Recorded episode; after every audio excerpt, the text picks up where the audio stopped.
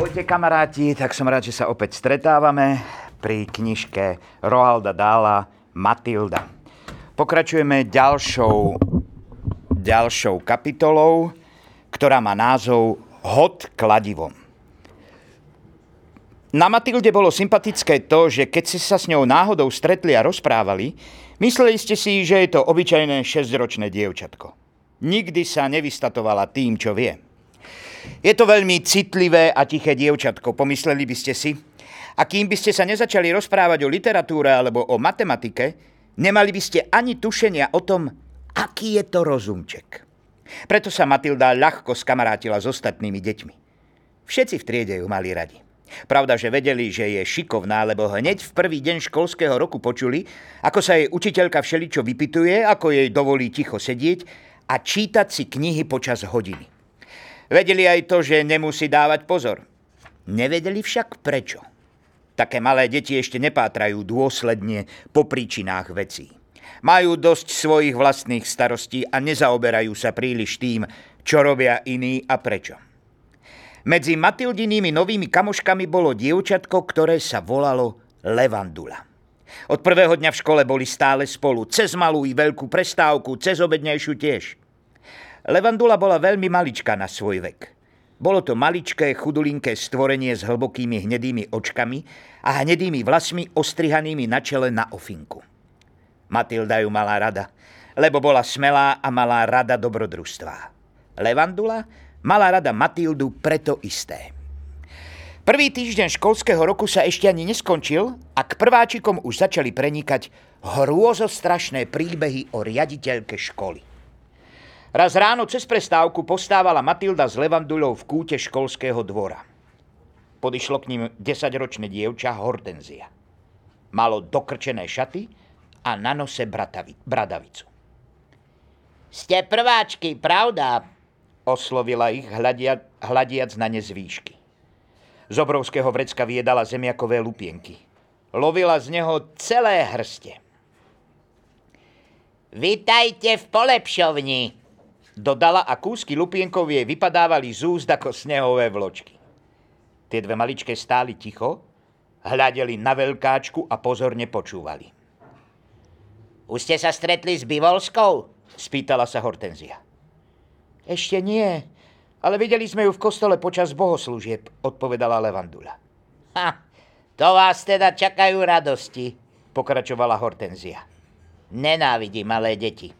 Z celej duše neznáša prvú triedu. Myslí si, že prváci sú malí zadubenci, ktorí ešte nevedia, čo sa sluší.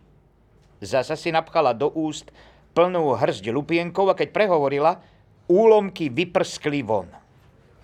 Ak to prežijete prvý rok, tak sa vám asi podarí prežiť aj tie zvyšné, ale mnohí neprežijú. Vynášajú ich na nosidlách a oni revú ako najatí. Často to výdavam. Hortenzia stíchla a chvíľu pozorovala, aký účinok majú jej slová na tie dve malé krpane. Skoro žiadny. Vyzerali úplne pokojné. Tak sa tá veľká rozhodla, že ich poteší ďalšími senzačkami. Asi už viete, že Bivolská má vo svojom byte skriňu, ktorú voláme lapák. Počuli ste už o lapáku? Matilda a Levandula pokrútili hlavami a ďalej uprene hľadeli na veľkáčku pretože boli maličké, pociťovali čosi ako nedôveru voči všetkým tvorom väčším než oni a najmä voči veľkým dievčatám. Lapák je veľmi vysoká a úzka skriňa, pokračovala Hortenzia. No je také malé, že si tam nemôžete sadnúť ani čupnúť. Môžete len stáť. Tri steny z betónu a vyčnievajú z nich dovnútra kusy skla, takže sa o ne nemôžete oprieť. Po celý čas musíte stať v pozore. Až kým vás nevypustia, je, je to hrozné. Nemožno sa oprieť o dvere? Skúmala Matilda. Čo si šiši? Z dverí trčia tisíce ostrých klincov, pribitých zvonka. Možno by Volská sama ich tam popribíjala, povedala Hortenzia. A ty už si tam bola zatvorená, vyzvedala Levandula. Mhm, prvom ročníku, hneď v prvom pol roku som tam bola 6 razy, povedala Hortenzia. Dva razy na celý deň a štyri razy na dve hodiny. Ale aj tie dve hodiny stačia. Je tam úplná tma. A musíte stáť rovno ako stĺp, lebo ak sa pohnete čo i len trochu, napichnete sa na sklo alebo na klinec. A prečo ťa tam zatvorili? Spýtala sa Matilda. čo si vyviedla? Poprvý raz preto, spomínala Hortenzia, lebo som vyliala pol fľaše hustého sirupu na stoličku, na ktorej riaditeľka sedávala v kostole počas omše.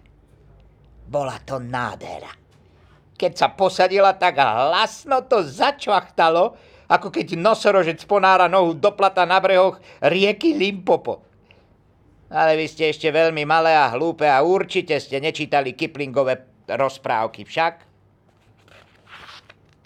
Ja som ich čítala, ozvala sa Matilda. Ešte si ich nemohla čítať, ale to nevadí, len neklam, priateľsky jej dohovárala Hortenzia.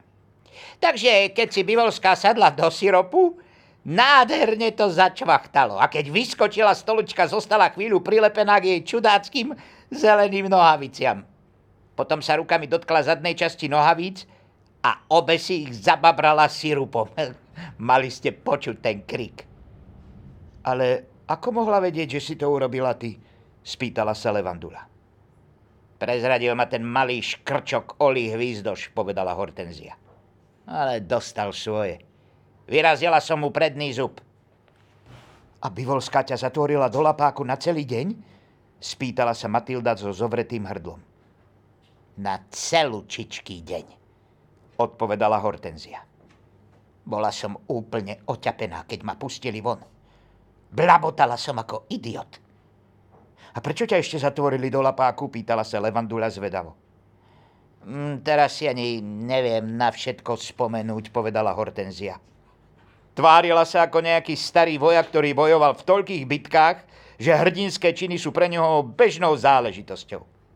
Je to už tak dávno, dodala a napichala si do úst ďalšiu časť zemiakových lupienkov.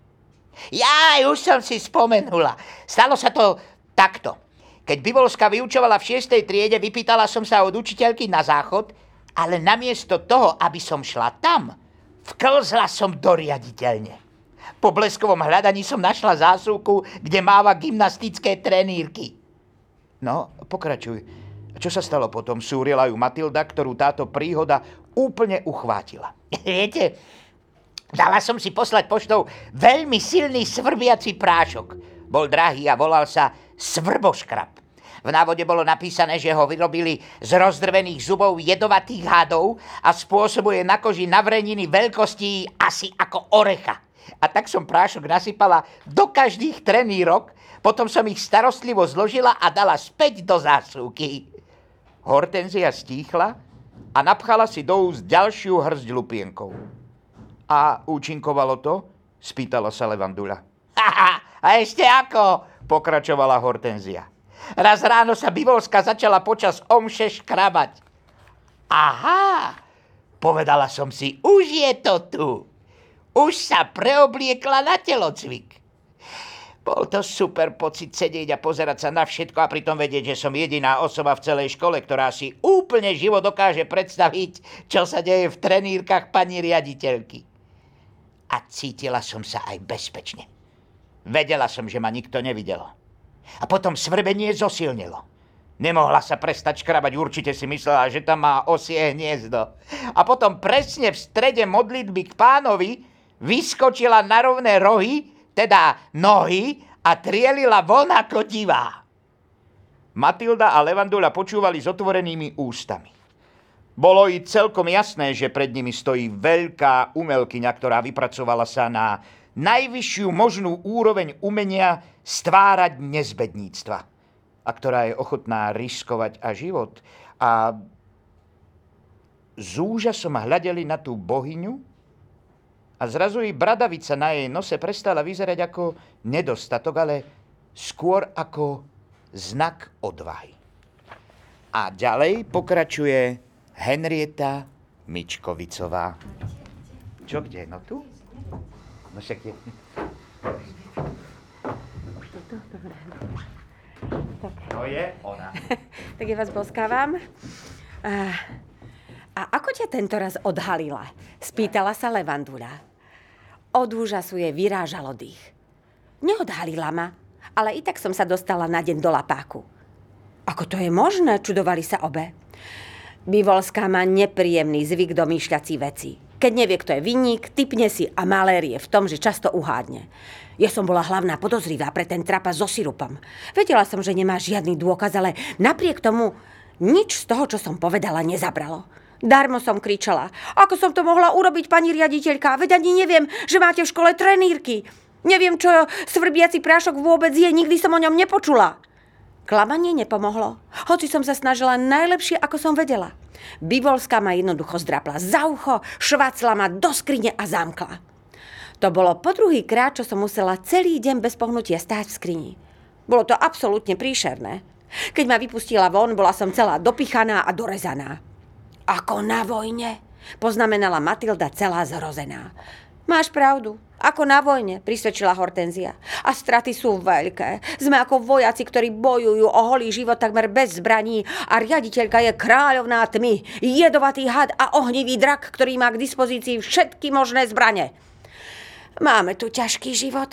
Snažíme si navzájom si pomáhať. Na nás sa môžeš spoľahnúť, povedala Levanduľa a snažila sa natiahnuť výšku svojich 90 cm čo najviac. Asi ťažko, zapochybovala Hortenzia. E, ste ešte maličké, ale kto vie, možno raz pri nejakej tajnej akcii by ste mohli byť užitočné. Porozprávaj nám ešte o Bivolskej, prosím, žobronila Matilda. Stačilo, nechcem vás vyľakať. Nie ste tu ešte ani týždeň, povedala Hortenzia. Nás tak ľahko nevyľakáš. Sme malé, ale veľa vydržíme. Á, tak teda počúvajte, čo sa stalo včera, pokračovala Hortenzia. Bivolská prichytila žiaka, ktorý sa volá Julo Slimák, ako sa cez hodinu krmil lentilkami.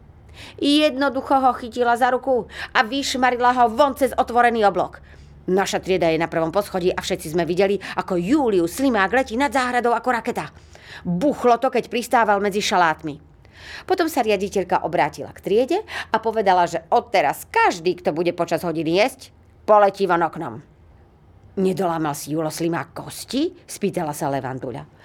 O, len zo pár, povedala Hortenzia. Nezabúdajte, že Bivolska kedysi reprezentovala našu krajinu na Olympiáde v hode kladivom a je veľmi pyšná na to, akú silnú má pravú ruku. Čo je to hod kladivom? spýtala sa Levandula. Kladivo je vlastne veľká červená kovová guľa pripevnená o dlhý drôt. Športovec chytí drôt a roztáča guľu nad hlavou stále rýchlejšie a rýchlejšie a potom drôt pustí. Musí byť fantasticky silný, aby to dokázal. Bivolská háže všetkým, čo jej príde do cesty, najmä deťmi, aby sa udržala v kondícii. To hádam nie, zľakla sa Lievandula. Počula som, ako raz povedala, pokračovala Hortenzia, že väčší chlapec váži približne toľko ako olimpijské kladivo a preto ní možno veľmi dobre trénovať. A zrazu sa prihodilo čosi zvláštne. Školský dvor, ktorý bol až doteraz plný detského kriku a džavotu, náhle stíchol. Nastalo ticho ako v hrobe. Pozor, zašepkala Hortenzia. Matilda a Levanduľa sa poobzerali dookola a zbadali obrovitú postavu riaditeľky Bivolskej, valiacu sa hrozivými krokmi cez skupinku chlapcov a dievčat. Deti ustupovali, aby mohla prejsť a jej pochod cez asfaltom pokrytý dvor pripomínal Mojžišovo putovanie cez Červené more, keď sa rozostúpilo. Vo svojom opásanom plášti a zelených nohaviciach vyzerala prečudesne. Jej telacie lítka vtesnané do pančúch vyčnievali ako dva grepy. Amanda Mušková, zrevala. Amanda Mušková, poď sem. Držte si klobúky, zašepkala Hortenzia. Čo sa bude diať? Spýtala sa pošepky Levanduľa. Tá hlúpa Amanda, vysvetľovala Hortenzia, si nechala cez prázdniny ešte viac naraz svoje dlhé vlasy a mama jej ich zaplietla do vrkočov. To je ale strelený nápad. Prečo strelený? čudovala sa Matilda. Ak Bivolska niečo naozaj neznáša, tak sú to vrkoče, povedala Hortenzia. Matilda a Levandula videli, ako sa obriňa v zelených jazdeckých nohaviciach približuje k dievčatku, ktoré mohlo mať asi 10 rokov a cez pliecka malo prehodené dva zlatisté vrkoče. Každý z nich mal na konci modrú saténovú stužku. Vyzeralo to veľmi pekne. Dievčatko s vrkočmi Amanda Mušková ticho stálo a sledovalo obriňu, ktorá sa k nemu približovala. Malo taký výraz na tvári, ako niekto, kto je v pasci. a nemôže ujsť pred rozúreným bivolom. Strnulé od hrôzy stálo ako prikované k zemi.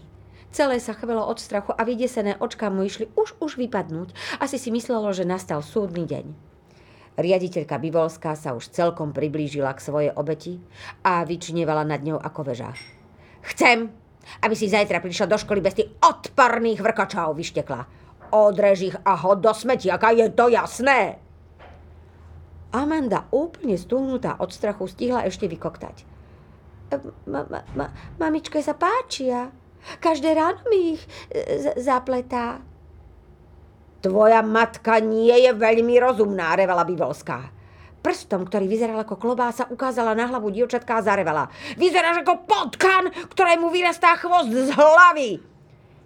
Mo, mo, moja mamička hovorí, že mi vrkoče svedčia, pani riaditeľka, koktala Amanda a triasla sa ako osika.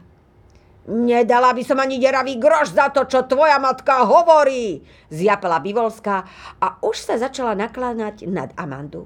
Schmatla je vrkôčiky do pravej ruky a jedným pohybom ju zodvihla do výšky. Začala ňou točiť stále rýchlejšie a rýchlejšie. Amanda kričala o ratu, až bola celá modrá a riaditeľka zjapala ďalej. Ja ti dám vrkočetý malý potkan!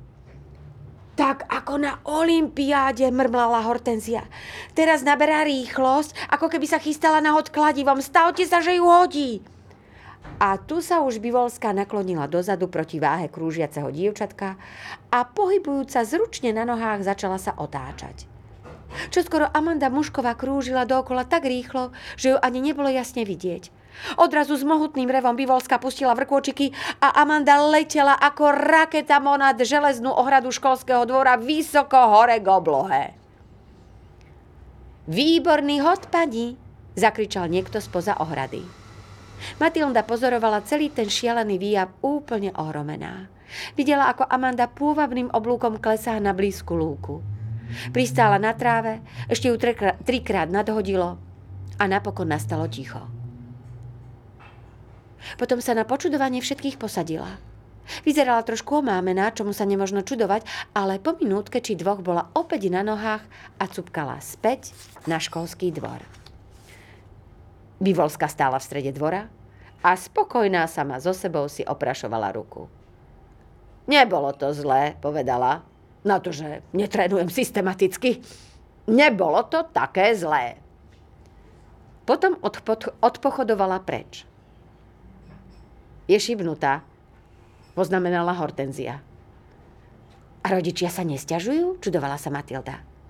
Tvoji by sa hádam stiažovali? Spýtala sa Hortenzia. Viem, že moji nie. S rodičmi zaobchádza takisto ako s deťmi a všetci sú z nej vydesení. No, majte sa dobre vy dve. Ešte sa stretneme. A po týchto slovách sa pobrala preč. A ďalšiu kapitolu nám príde prečítať Dominika Žiaranová. Dominika, vítam ťa medzi nami.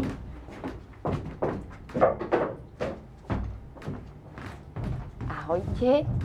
Volám sa Dominika, som tu dnes prvýkrát a veľmi sa teším, že tu môžem byť. A dnes vám prečítam kapitolu Rudo, bahno, šľap a torta. Ako je len možné, že sa jej to prepečie? Spýtala sa Levanduľa Matildy. Deti prídu domov a určite porozprávajú rodičom, čo sa prihodilo. Viem, že môj otec by narobil strašný cirkus, keby som povedala, že ma Bivolská chytila za vlasy a šmarila cez plot. Nič by neurobil, tvrdila Matilda. A poviem ti prečo. Lebo by ti neuveril. Ale áno, uveril. Nie, neuveril, trvala na svojom Matilda. A je jasné prečo. To, čo by si rozprávala, by bolo príliš zvláštne, aby sa tomu dalo uveriť. Bolo by to neuveriteľné a v tom je tajomstvo úspechu riaditeľky Bivolskej. Aké tajomstvo? Spýtala sa Levanduľa nechápavo. Nikdy nerobiť nič len tak na poli. Prekračovať všetky medze. Zachádzať úplne do krajností. Robiť také strelené veci, aby boli až neuveriteľné. Žiaden rodič neuverí príhode s vrkvočíkmi ani o milión rokov. Moji rodičia by neuverili. Mysleli by si, že som klamárka, vysvetľovala Matilda. Amandina mama teda neostriha Amande vrkoče, uvažovala Levanduľa. Veru nie, súhlasila Matilda. Amanda si ich ostrihá sama. Stavila by som sa. Myslíš si, že je šialená? Spýtala sa Levanduľa. Kto? Bivolská. Nie, to hádam nie, povedala Matilda, ale je veľmi nebezpečná. Byť v škole je ako byť v klietke s kobrou. Musíš mať veľmi rýchle nohy. Hneď na druhý deň videli ďalšiu ukážku toho, aká nebezpečná vie byť riaditeľka Bivolská. Počas obeda zaznela z reproduktora, zaznel z reproduktora príkaz, aby sa hneď po obede všetci žiaci zhromaždili v aule. Keď sa všetkých 250 chlapcov a dievčat usadilo v aule na pódiu, na pódium vypochodovala riaditeľka. Neprišiel s ňou nikto z učiteľského zboru. Prišla sama a v ruke držala jazdecký bičík. Stála rozkročená v strede pódia a vrhala zlovestné pohľady na more detských tvárí, hľadiacich hore na ňu. Čo to zasa bude? šepkala Levanduľa. Neviem, povedala Matilda. Celá škola čakala, čo sa prihodí v najbližšej chvíli. Rudo šľap, vyštekla zrazu Bivolská. Kde je Rudo šľap? V mori sediacich detí sa rýchlo ako blesk vynorila jedna ruka – Poď sem a rýchlo, prikázala riaditeľka. 11-ročný chlapec, dosť veľký a tučný, sa postavil a tak rýchlo ako mohol sa začal predierať dopredu. Vyštveral sa na pódium. Tam sa postav, zarevala Bivolská. Chlapec sa tam postavil. Bol nervózny. Vedel veľmi dobre, že si neprišiel na pódium po medailu. Upieral na riaditeľku pohľad plný obáv a malými krôčky, krôčikmi ustupoval pred ňou stále ďalej a ďalej, tak ako myška pred teriérom, ktorý ju sleduje z opačnej strany miestnosti. Meká, bacuľatá tvár mu zosivela od strachu. Tento mám ľas a chumaj, zaučala Bivolská a ukázala na neho jazdeckým bičíkom. Tento odporný smrad, ktorého tu pred sebou vidíte, je nenapraviteľný kriminálnik. Často, ča, č, častý návštevník podsvetia, člen mafie a nik iný. Kto? Ja? Spýtal sa Rudo Bahnošľap s úprimným počudovaním. Zlodej, pokračoval riaditeľka. Podvodník, pirát, lupič. Do, dosť, dosť, prestante prosím, pani riaditeľka, prosil chlapec. Teda popieráš? Ty úbohý malý ničomník? Nepriznávaš sa? Neviem, o čom hovoríte, pani riaditeľka, tvrdil chlapec čoraz viac zmetený. Hneď ti to vysvetlím, ty odporný, hnusný pľuzgier, revela Bivolská. Včera ráno, cez prestávku, si sa vplazil ako had do kuchyne a ukradol si stácne kus mojej čokoládovej torty. Kuchárka ju upiekla len pre mňa. Bola to moja súkromná torta, nie školská. Hadam si nemyslíte, že jem tú gebuzínu, čo jete vy. Moja torta bola upečená z ozajstného masla a smotany. A tento lupič, bandita, zbojník, ktorý tu stojí s rozgajdanými podkolienkami spadnutými až na členky, ju ukradol a zjedol. Ja nie. Nikdy by som také niečo neurobil, vykrikol chlapec a sivá tvár mu zbledla. Neklam, bahnošľap, vyštekla riaditeľka. Kuchárka ťa videla, ako tortu kradneš, ba čo viac.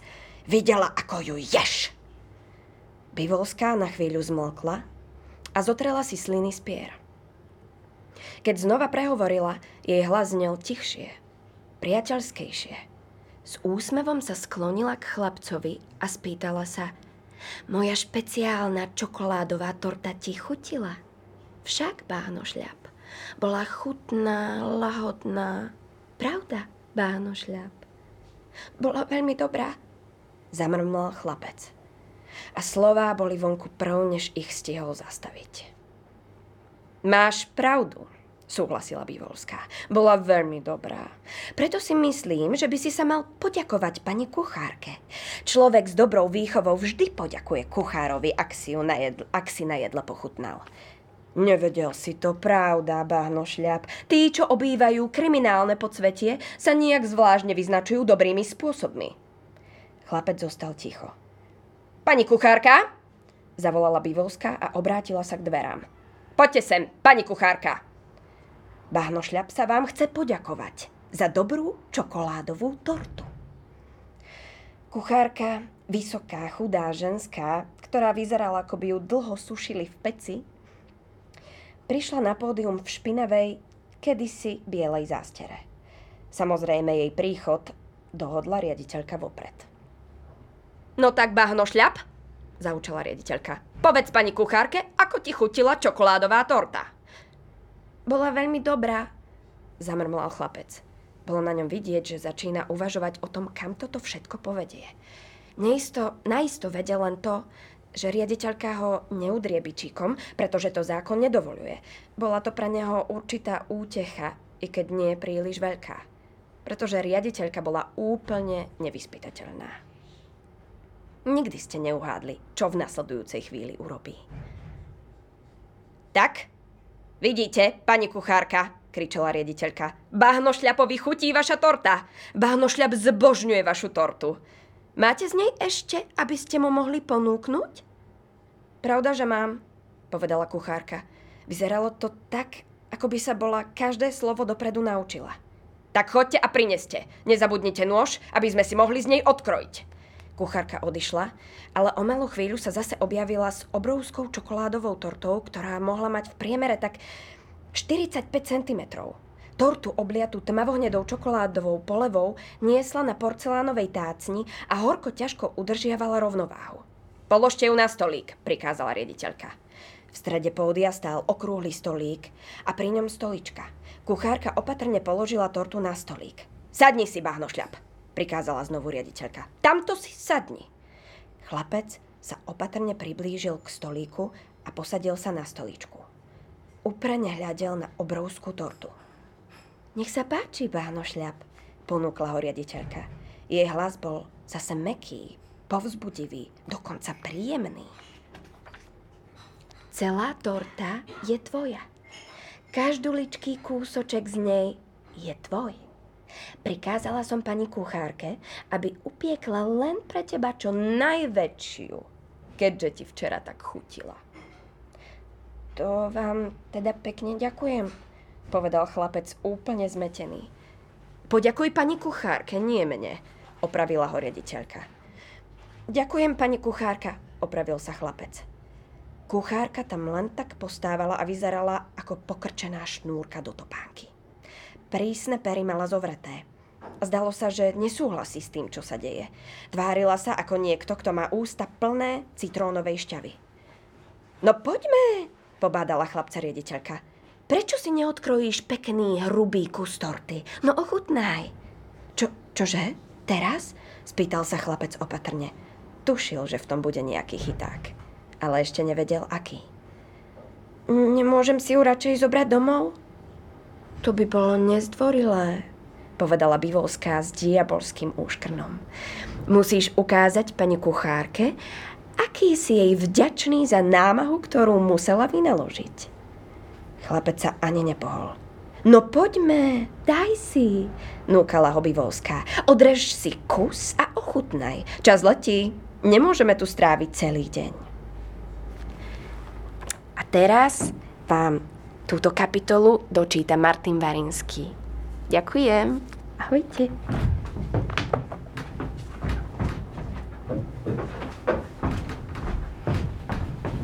Ahojte.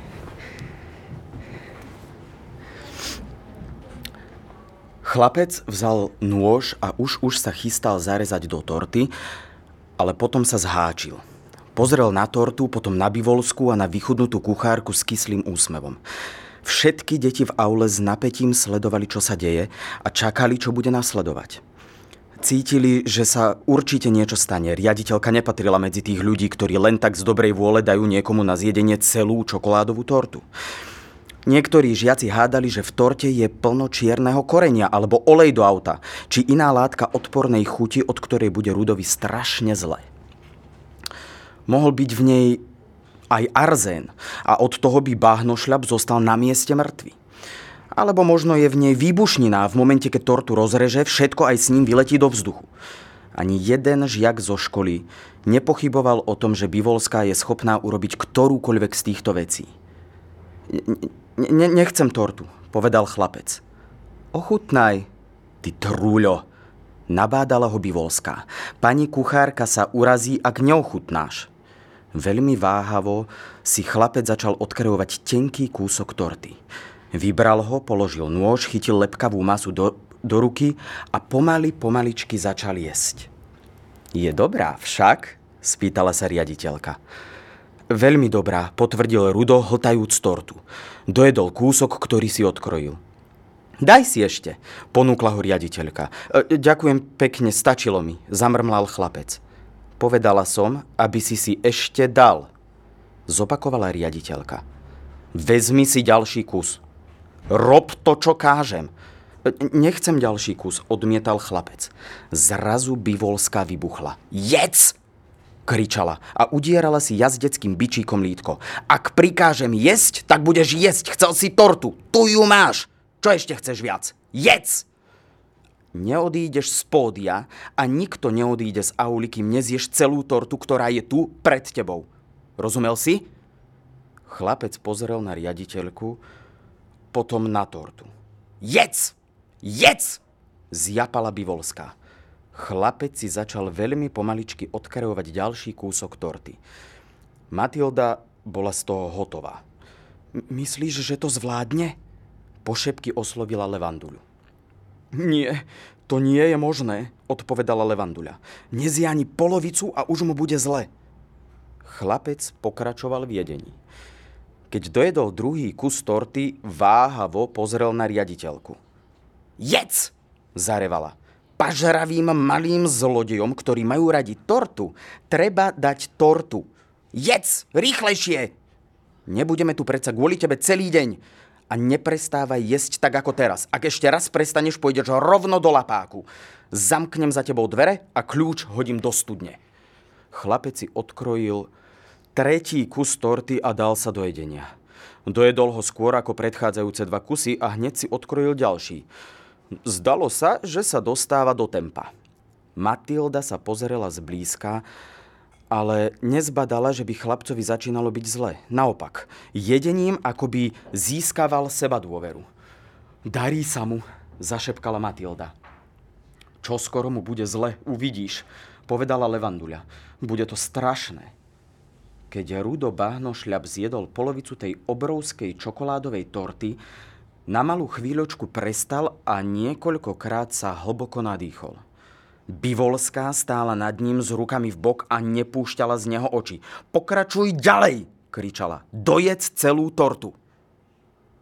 Zrazu chlapec tak mohutne grgol, až sa to ozývalo celou aulou ako hrom. Mnohí z obecenstva sa rozrehotali. Ticho! Okríkla ich riaditeľka. Chlapec si odkrojil ďalší poriadne veľký kus torty a začal ho rýchlo jesť ani náznak toho, že by zlyhával.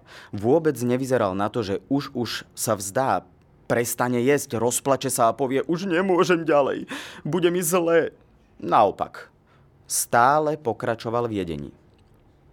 A zrazu bolo možno vycítiť čosi ako jemnú zmenu náladu, nálady tých 250 prizerajúcich sa detí. Doteraz ako keby boli čakali dajakú hroznú katastrofu. Boli pripravené na nepríjemnú scénu, ako sa úbohý chlapec napchatý až po uši čokoládovou tortou vzdá, ako bude prosiť o milosť a ako mu triumfujúca bivolská načga do úst toľko torty, až bude lapať dých. Nič také sa nestalo. Rudo Bahnošľap už zjedol tri štvrtiny torty a síl mu ešte stále neubúdalo. Ba čo viac, zdalo sa, ako by mu to práve teraz začínalo e, páčiť. Hop alebo trop. A navyše výrazne vnímal obecenstvo, vedel, že mu všetci ticho držia palce. Bola to bitka medzi ním a riaditeľkou. Nič viac a nič menej. Zrazu niekto vykríkol. Drž sa, šľapko! Do toho! Ty to dokážeš! Bivolská pochodovala hore dolu po pódiu a vykrikovala Ticho! Ticho! Obecenstvo pozorne sledovalo, čo sa deje. Súťaž ich v skutku upútala. Boli by chceli bahno šľapa nahlas povzbudzovať, ale neodvážili sa. Myslím, že sa mu to napokon aj podarí, zašepkala Matilda. Vyzerá to tak, zašepkala jej späť Levanduľa. Neverila som, že by tu niekto na svete mohol zvládnuť naraz zjesť takúto obrovskú tortu. A ani riaditeľka tomu neverila. Šepkala ďalej Matilda. Pozri sa na ňu. Je stále červenšia a červenšia. Tá, tá ho hádam zabije, keď sa mu to podarí. Chlapec spomaľoval. To bolo jasné. Pchal si však tortu do úst s takou rozhodnosťou a vytrvalosťou, za akou beží bežec na dlhé trate, keď zazrie cieľ a vie, že nesmie prestať bežať. Keď prehotol posledný kúsok torty, v aule prepukli ohromné ovácie. Deti povyskakovali na stoličky, tlieskali a kričali Výborne, šľapko, zaslúžiš si zlatú medailu. Riaditeľka Bivolská nehybne stála na pódiu. Jej obrovská konská tvár mala farbu roztopenej lávy a z očí jej šláhali blesky zúrivosti. Hľadela na chlapca, ktorý sedel rozvalený na stoličke a vyzeral ako prekrmená larva. Bol prepchatý, malátny, neschopný slova ani pohybu. Na čele mal perličky potu, ale na tvári úsmev víťaza. Odrazu sa Bivolska naklonila a schmatla veľkú prázdnu porcelánovú tácňu, na ktorej bola predtým torta. Zdvihla ju do výšky a tresla ňou úbojeho bahnošľapa rovno po hlave. Rozbité kúsky sa rozleteli po pódiu. Chlapec bol taký napchatý, že vyzeral ako vrece mokrého cementu. Ani úder kovačským kladivom by mu neublížil. Niekoľkokrát potriasol hlavou a ďalej sa vyškieral. Choď do čerta! Zarevala Bivolská a pobrala sa preč. Kuchárka ju nasledovala. A teraz ma príde vystriedať v čítaní Alexander Bárta.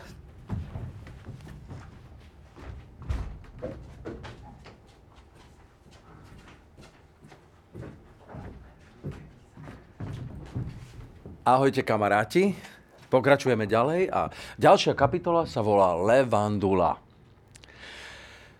Niekedy v strede druhého týždňa školského roka učiteľka Medušková oznámila triede. Musím vám povedať niečo dôležité. Pozorne počúvajte. Aj ty, Matilda. Odlož na chvíľu knihu a dávaj pozor. Dychtivé tváričky hľadeli na učiteľku a počúvali. Pani riaditeľka má taký zvyk, že každý týždeň odučí jednu hodinu v každom ročníku v presne určenom čase. V našom ročníku to bude vo štvrtok popoludní, takže zajtra popoludní o druhej pani riaditeľka odučí jednu hodinu na miesto mňa. Samozrejme, ja tu budem tiež, ale iba ako tichá poslucháčka. Je to jasné? Áno, zaspievali. Chcela by som vás všetkých varovať, pokračovala učiteľka. Pani riaditeľka je veľmi prísna. Dajte si záležať na tom, aby ste mali čisté šatôčky, tváre i ruky. Hovorte len, ak sa vás na niečo spýta. Ak položí otázku, vstaňte, prv než na ňu odpoviete. Nikdy jej neprotirečte. Neodvrávajte, nesnažte sa byť vtipný. Ak to urobíte, rozhneváte ju a keď sa pani riaditeľka roznevá, beda vám.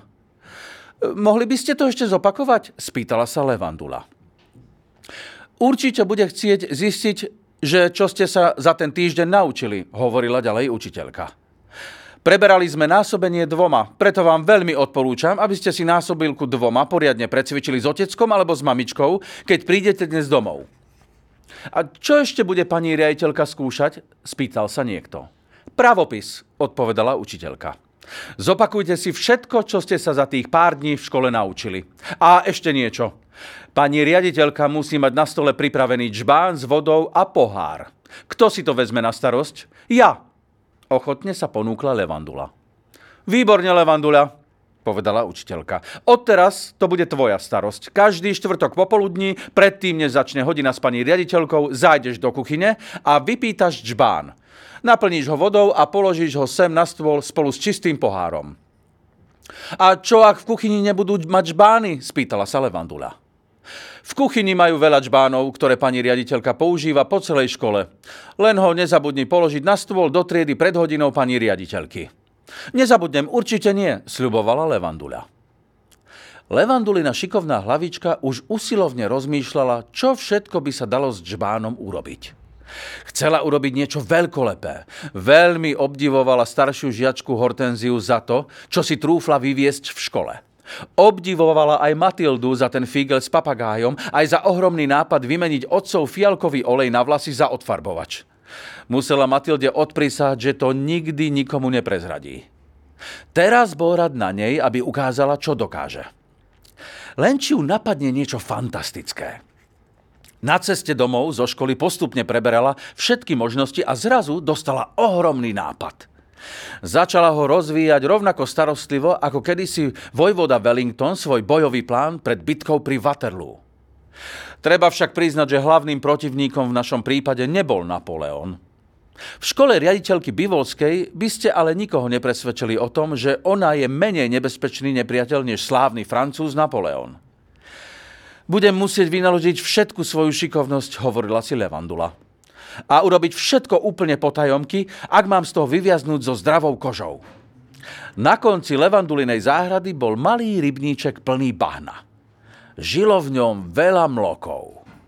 Mlok je celkom obyčajný tvor, ktorý, ktorý žije v jazerách a rybníkoch po celej krajine, ale ľudia ho nevídajú často, lebo je plachý a čudácky. Je neuveriteľne škaredý a vyzerá takmer hrozivo. Trochu ako malý krokodíl s kratšou hlavou. Je celkom neškodný, ale nevyzerá na to. Má asi 13 cm a je veľmi klský. Chrbátik má zeleno-sivý a brúško oranžové. Mlok je obojživelník. Môže žiť na suchu i vo vode. Večer sa Levandula vybrala k rybníčku na konci záhrady chytiť mloka. Mloci sa pohybujú veľmi rýchlo a nedajú sa len tak ľahko chytiť. Dlho striehla na brehu, kým sa jej podarilo mloka spozorovať. Potom použila na miesto sieťky svoju šiltovku a chytila ho. Mala už pripravenú škatulku od ceruzie, ktorú vystlala rastlinkami z jazierka. Nebolo však ľahké dostať mloka z čapice von a uložiť ho do škatulky, lebo bola taká veľká, že sa do nej práve vmestil. Keď sa to Levanduli napokon podarilo, škatulku opatrne zatvorila, aby mu neprivrela chvostík. Chlapec od susedov, Rupert Zavináč, jej raz povedal, že ak odsekne mlokový chvostík, ten chvostík zostane živý a dorastie na celého mloka 10 krát väčšieho ako ten prvý. To už by bol veľký ako aligátor. Levandula tomu celkom neverila, ale nechcela riskovať. Čo keby sa to naozaj stalo? Škatulku sa jej napokon podarilo pekne zatvoriť a mlok bol vo vnútri. Nechala len malilinkú škáročku, aby mohol dýchať. Na druhý deň ráno priniesla Levandula do školy svoju tajnú zbraň, mloka skrytého v taške. Celá sa chvela, taká bola nesvoja. Veľmi chcela povedať o svojom pláne Matilde. Vlastne najradšej by bola všetko vyrozprávala celej triede. Nakoniec ale rozhodla, že neprezradí nikomu nič. Bolo lepšie, keď nikto nič nevedel, lebo nikto nemohol nič prezradiť, ani keby ho čo ako veľmi mučili. Prišiel čas obeda. Dnes boli párky s fazulou, Levandulino obľúbené jedlo. Levandula však nemohla jesť. Necítiš sa dobre, Levandula? spýtala sa učiteľka Medušková. Na raňajky som veľa jedla, odpovedala Levandula. Nedokázala by som prehltnúť ani kúsok, Hneď po obede bežala do kuchyne, hneď po obede bežala do kuchyne a vypýtala jeden z riaditeľkených slávnych džbánov. Bola to taká čudná bachratá vec z modrej glazovanej keramiky. Levandula džbán naplnila do polovice vodou a spolu s pohárom ho zaniesla do triedy. Trieda bola prázdna. Položbi, položila džbán s pohárom na stôl. Rýchlo vyťahla z tašky škatulku a trošku ju pootvorila. Mlok tam ticho ležal. Veľmi opatrne priblížila škatulku k hrdlu čbána, otvorila ju a mlok vklzol dnu. Čľuplo to. Keď sa ponoril do vody a chvíľu sa metal ako divý. Napokon stíchol. Levandula mu dala do čbána aj rastliny, aby sa cítil ako vo svojom rybníčku. Tak. A bolo to. Všetko bolo pripravené. Levandula si vložila cerusky späť do škatulky, ktorá bola trochu mokrá a položila ju na lavicu. Potom vyšla z triedy a pripojila sa k ostatným na školskom dvore. Začiatok hodiny sa blížil. No a ako to pokračovalo ďalej, sa dozvieme zajtra, pretože sa tu stretneme zase o 12.30. My sa na vás tešíme a ešte pekný deň. Ahojte.